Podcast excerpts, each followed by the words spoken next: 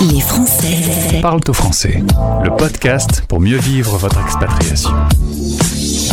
Expat pratique. Je vais maintenant vous présenter Sandrine Lassalle. Au passage, je remercie euh, Cécile Delard et la manière qui nous a mis euh, en relation. On enregistre, vu le décalage horaire, avec euh, le Québec.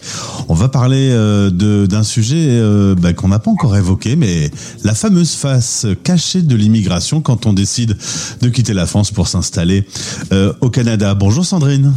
Bonjour Gauthier. Content de faire ta connaissance. On revient en France un instant si tu veux bien. Originaire du Pays Basque, ça va, ça te manque pas trop cette région euh, de France? Ici, ça me manque, c'est la mer qui me manque. J'imagine.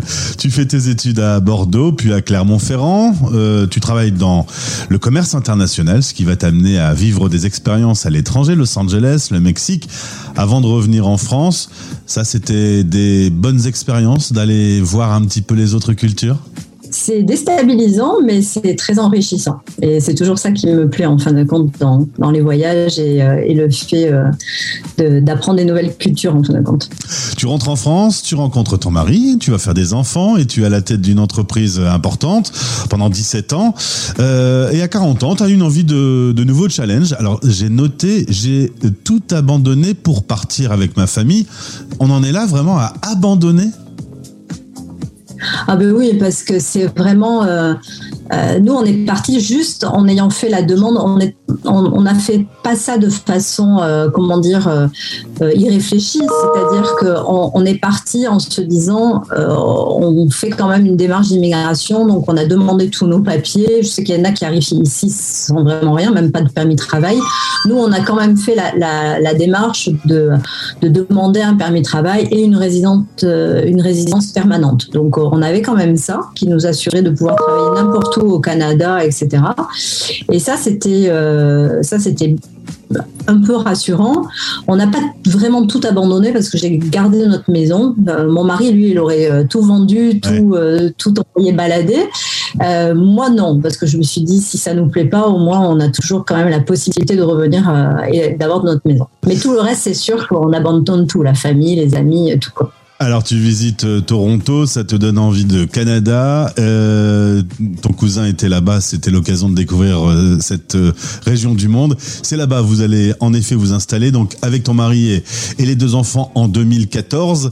tu me dis souvent quand on part comme ça au Canada, soit on part parce qu'on a un boulot là-bas ou on a un projet là-bas. Toi, tu as fait un petit peu différemment. Tu es parti les mains dans les poches, sans job.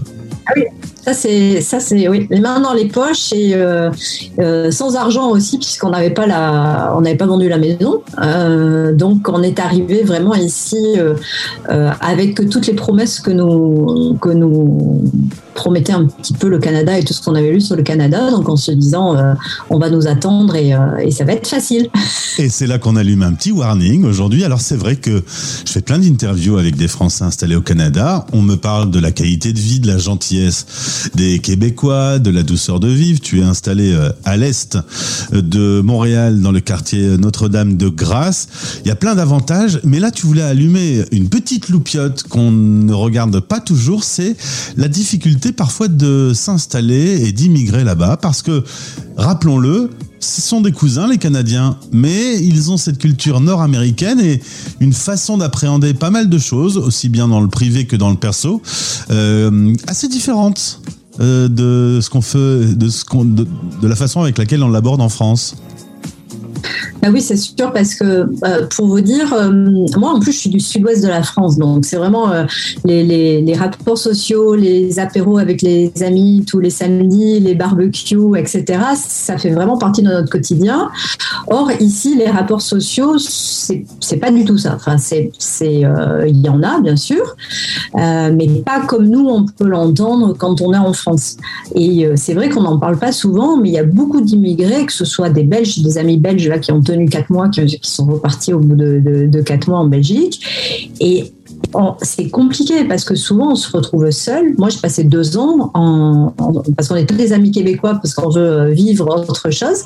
Mais au bout de deux ans, on connaissait pas, euh, on n'avait pas d'amis. Euh, Donc après, on s'est réorienté vers les Français. c'est ça, c'est que euh, la face cachée de l'immigration, c'est euh, se rendre compte qu'au final, euh, ben, ils pensent pas tout à fait de la même façon que les Français. on est moins dans le débat d'idées, dans la confrontation. Au boulot, ça se sent fort. Par contre, ben, on peut se prendre des petites claques derrière la tête, quoi. Ça, on peut être un peu surpris au début.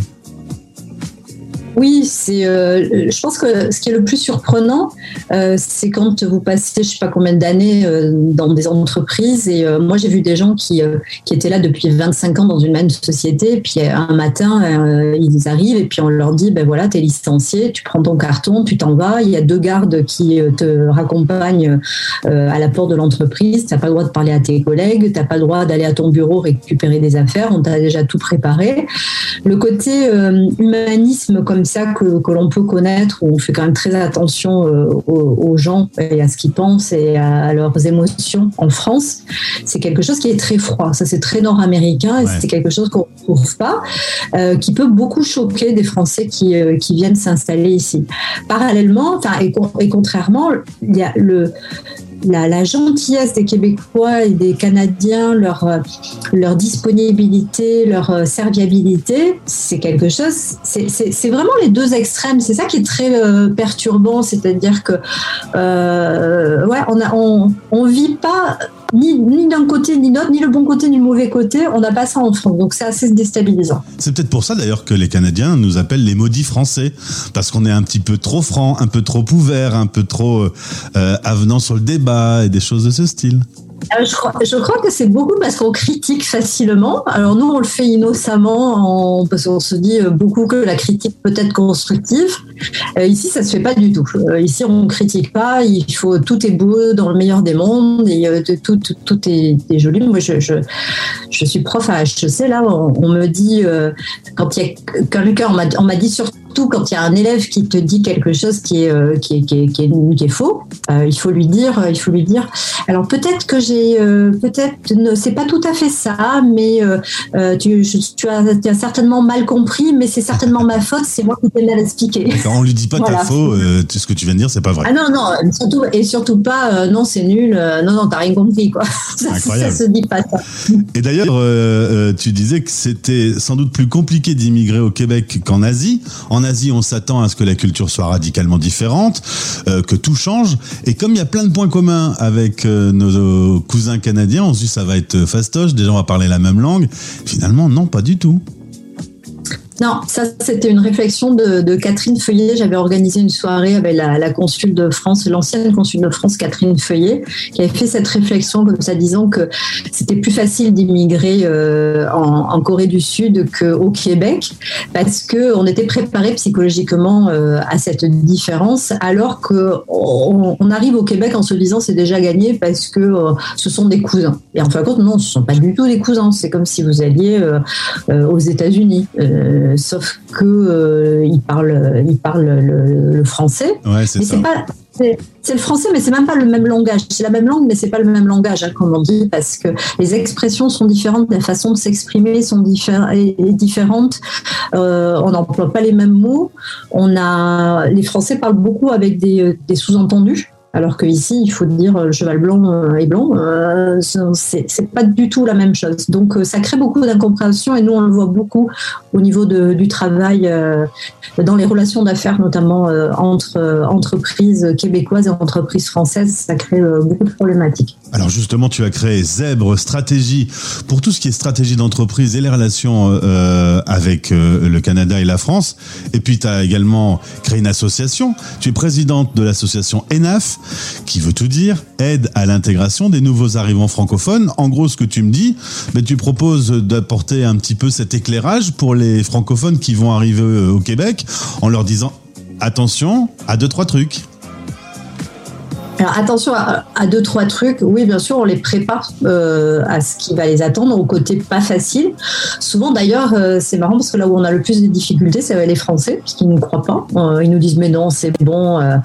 on a des moyens de communication, on a Internet, on a Zoom, on a tout, donc ça va être super facile. Ils parlent la même langue, on n'a pas besoin de vous. Grosso modo, c'est un petit peu ça. Mais puis une fois sur place, après, ils se sont pris deux trois claques et c'est souvent ils reviennent vers nous et c'est là d'ailleurs qu'on fait appel à, Cécile de l'art et la manière, euh, qui fait beaucoup de, de formations en interculturel pour expliquer un petit peu les, différences culturelles. Euh, notre travail, c'est aussi quand même beaucoup tout ce qui est recherche d'emploi, tout ce qui est euh, recherche d'appartements, ouverture de compte en banque, toute cette information-là. Les écoles aussi informées sur les différences entre les écoles françaises et les écoles canadiennes, pour savoir dans quelle classe placer les enfants. Et après, on fait du recrutement. Euh, ben là, là, l'action elle est surtout auprès des entreprises québécoises, c'est-à-dire qu'on va leur expliquer aussi un poste français, c'est-à-dire un Français qui arrive ou un Belge euh, qui arrive au Canada, il va mettre des, mots sur le sur le CV que les entreprises québécoises ne vont pas comprendre. Euh, la dénomination des postes aussi est différente, donc quand ils lisent, si on va dire adjointe administrative ou coordonnateur de quelque chose, c'est des termes souvent qu'on n'a pas euh, en France ou qui veulent pas tout à fait dire la même chose. L'assistante de gestion, par exemple, euh, au, Canada, euh, ils savent pas ce que c'est. Donc il y a quand même tout ce travail de, de traduction entre du québécois et du français. Du français du... On traduit la même langue, mais avec des mots qui n'ont pas toujours le même sens, une culture qui n'est pas toujours la même. Donc, en tout cas, si vous êtes vous dans le cas de devoir vous installer au Québec dans les prochains mois, bah, contactez bah, directement Sandrine ou la association ENAF. On va mettre euh, les liens et puis euh, également le lien de ton entreprise euh, Zèbre Stratégie. Merci Sandrine pour ce petit warning. C'est drôle que avec autant d'interviews que j'ai fait avec des Français installés au Canada, on m'ait jamais dit c'est vachement bien, mais il faut faire attention quand même. C'est la, la première. Parce que des gens qui étaient certainement euh, devenus bien québécois, c'est-à-dire on ne critique pas. non mais il faut, et non ça se fait pas. Hein, honnêtement, c'est c'est pas politiquement correct, mais euh, le, le, le, Québec c'est vraiment une terre merveilleuse parce qu'il y a des opportunités qui sont euh, qui sont extraordinaires, surtout si on est entrepreneur, surtout pour les enfants. Il y a une qualité de vie qui est qui est qui est géniale. mais après c'est vrai qu'il faut être honnête, tout n'est pas rose. il y il y a beaucoup, moi je travaille beaucoup avec les institutions euh, françaises qui sont au, Canada. Euh, à chaque fois, on se dit, mais il faut arrêter, il faut arrêter de ne de, de, pas dire aussi la vérité parce que ça crée des déceptions. Et puis surtout, ce qui est terrible, c'est qu'il y a des gens qui vendent de tout et qui quittent tout euh, pour venir s'installer ici et puis qui s'adaptent pas du tout. J'ai un ami qui me disait euh, ce week-end qu'il y avait 80% des Français qui rentraient dans la première année. Je ne suis pas certaine des chiffres, mais euh, si c'est vrai, c'est terrible. 80% hmm. on a tout quitté. C'est ça. La, conclusion, c'est que autant vous pouvez vous préparer à un choc de l'expatriation en allant à Pékin, sachez que vous pouvez en avoir un en allant également à Montréal. C'est sûr. Merci Sandrine pour cette interview. Ben, merci Gauthier de m'avoir invité. On dit pas interview, on dit entrevue quand je parle avec oui. à bientôt. À bientôt. Vous écoutez Les Français parlent au français. Français dans le monde.